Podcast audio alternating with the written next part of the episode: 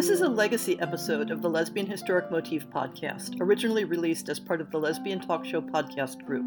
Some references may be obsolete. The show looks at lesbian relevant themes in history and literature, has interviews and discussions about current historical fiction with queer female characters, including fantastic versions of the past, and presents new original historical fiction for your enjoyment.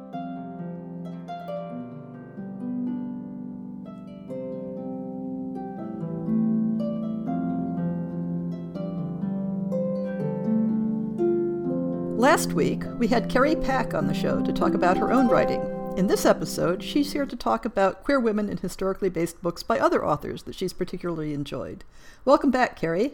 Hi, good to be back. So let's plunge right in. What's your first book? Um, actually, my first one's kind of um, incidentally historical because it feels historical. I'm not sure it was intended to be, but um, I'm a big I'm a big fan of Malinda Lo, Uh-huh. Um, and uh, I, you know, her stuff is, is largely contemporary, but if you look at some of her um, fantasy stuff, um, Ash is one of my all time faves. And it feels historical because it's the Cinderella retelling. So um, I, I, really, if, if, if anyone listening hasn't read that yet, um, it's just a really great, uh, different take on Cinderella, where you know Cinderella kind of falls for basically the huntress that's been hired to, you know, well, that's Snow White. Never mind.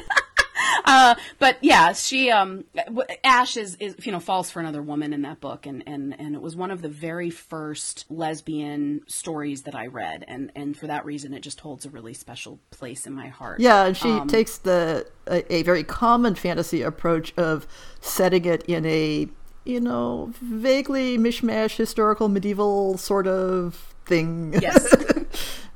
Yeah, absolutely. I, I read that when it first came out. It's fabulous. There's another one I'm really looking forward to that doesn't come out until uh, November 13th, but it is um, Robin Talley, who is a very well known uh, lesbian YA author. And she previously, I think her previous historical was Lies We Tell Ourselves, takes place in the 1950s. Mm-hmm. But she's got a new one coming out in November called Pulp and um, I'm really interested in it because, um, like with Girls on the Side, it's very much rooted in some literary history of uh, queer culture. But this, uh, it's kind of a half and half. So it's half contemporary, half historical, um, where one of her uh, point of view characters is in the uh-huh. past. Uh-huh. So I'm really looking forward to that. But obviously, I haven't read it yet because it doesn't come out until November. So is it is it more of a parallel story, or is it an actual time slip with consciousness going back and forth, or? The way that I the way that I read it is that it's kind of they're both dealing with it kind of reminded me of um oh gosh what's the one where like they're reading letters from oh uh, what, what lake house or something like that or yeah yeah um, but I don't think it's got that supernatural oh, okay. kind of element. It might be a little more kind of like Julie and Julia, where she's like inspired ah, by reading. So this, parallel. This writing of parallel lives. Yeah, I think it is. Mm-hmm. Um, yeah, that that works really nicely as a as a way of doing the compare and contrast thing.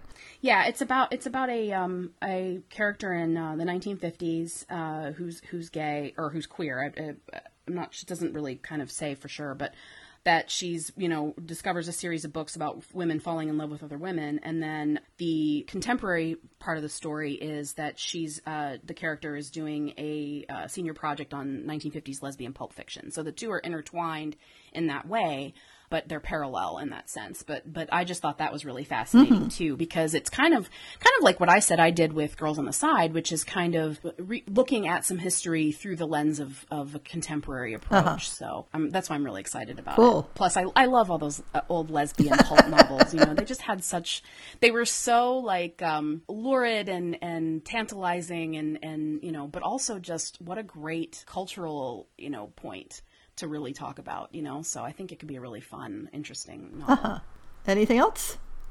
Um, that's kind of it. I still, you know, I I have immense guilt that I uh, had a friend recommend to me Tipping the Velvet many many times, and I still have have I have it on my Kindle and have not read it. And I'm like, it just I I, I want to read it so desperately, but it's one of those like I want it to be as good as it is in my mind, and I just. I'm not. It's like it's the same reason I never read like Gone with the Wind when I was a big fan of the movie. It's like I didn't want something to ruin the the idea I had in my head. And yeah, and and I and I think it's one of those books where if if you're gonna read the book, read it before you see the movie because you can't unsee. and and movies Yeah. always movies always change things. But uh, but it's yeah it's a it's a very different flavor of book than you know say the, the run of the run of the mill lesfic. It's it's very dark Yeah. and bleak in some ways, even though it has a happy ending. It's uh, interesting. I mean, I think that's the part for me writing anything historical that I want to get away from is the bleakness. You know, I, I feel like there's we've had so much bleakness, and there's there's a place for that, and there's a place for telling those authentic struggles. But you know, I want I want some happy stuff, and I want to write some happy stuff. So.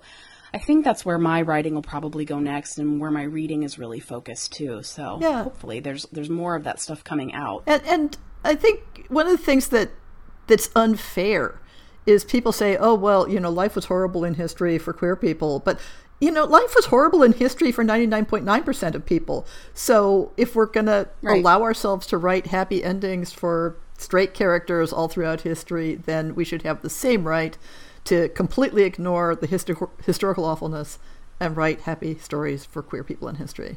Yeah, I mean, look at look at all the historical romances, you know, that and and like some of them cover like a 20 year time period, you know, and it's like if all those women who couldn't own land or vote or, you know, uh had to submit to their husbands, all that stuff. If they can have happy endings, so can all the lesbian and bisexual women out there. They can. Uh-huh. So Absolutely. you know, come on, come on.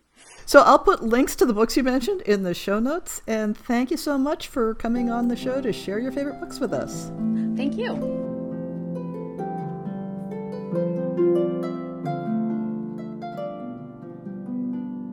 I hope you've enjoyed this episode of the Lesbian Historic Motif Podcast. See the show notes for links to people and topics. Most shows will have a transcript linked as well. If you have a book announcement, a topic suggestion, or might like to appear on the show, please drop me an email. If you enjoyed this podcast, please rate it and subscribe on your favorite podcast app, and consider supporting our Patreon.